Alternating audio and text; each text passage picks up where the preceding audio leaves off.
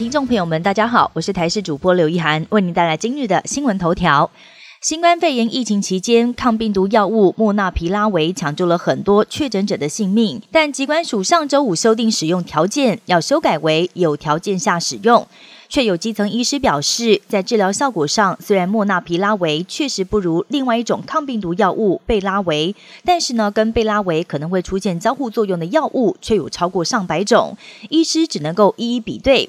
预料新的制度上路之后，会让不少基层医师困惑，担心开了莫纳皮拉韦是否必须要赔钱给机关署。转职潮在线，有百分之七十三的潜水求职者伺机而动。国内景气混沌不明，是否影响上班族的下半年转职动力？人力银行调查发现，虽然下半年度不考虑转职的上班族只占了百分之十二点九，但实际展开转职行动的比例只有百分之十四点五，显示多数人采取谋定而后动的心态。但是有百分之三十七点九骑驴找马，有好的机会就会转换工作。另外有百分之三十四点七坦言正在寻求转职机会，等于就业市场当中就有将近七成三的潜水求职者正在伺机而动。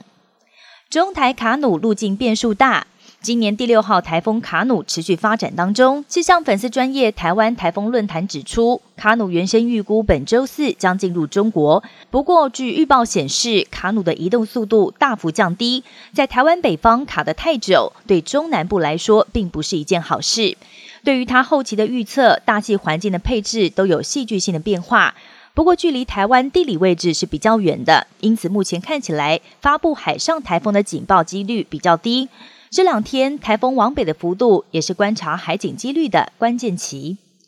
美国众院两党议员提案，要求对台军售案不再只限于防御性武器。民主党众议员巴帕斯以及共和党众议员班克斯在二十八号共同提出了众院版本，透过实力促进台湾和平法案。而这项法案希望修改《台湾关系法》的限制，授权行政部门提供有助于台湾贺祖共军的武器，而不是原先规定只能够提供防御性武器给台湾。这项法案有望为台湾未来取得攻击性武器的法律基础，但是必须要先透过委员会审议，并且在参众两院过关，才能够递交给总统签署生效。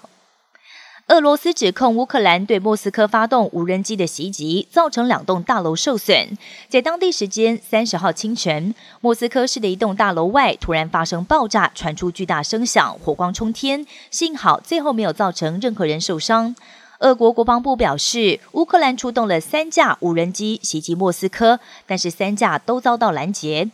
尽管乌克兰并没有承认发动攻击，但是总统泽伦斯基语带玄机的表示，这场战争正逐渐回到俄罗斯的国土。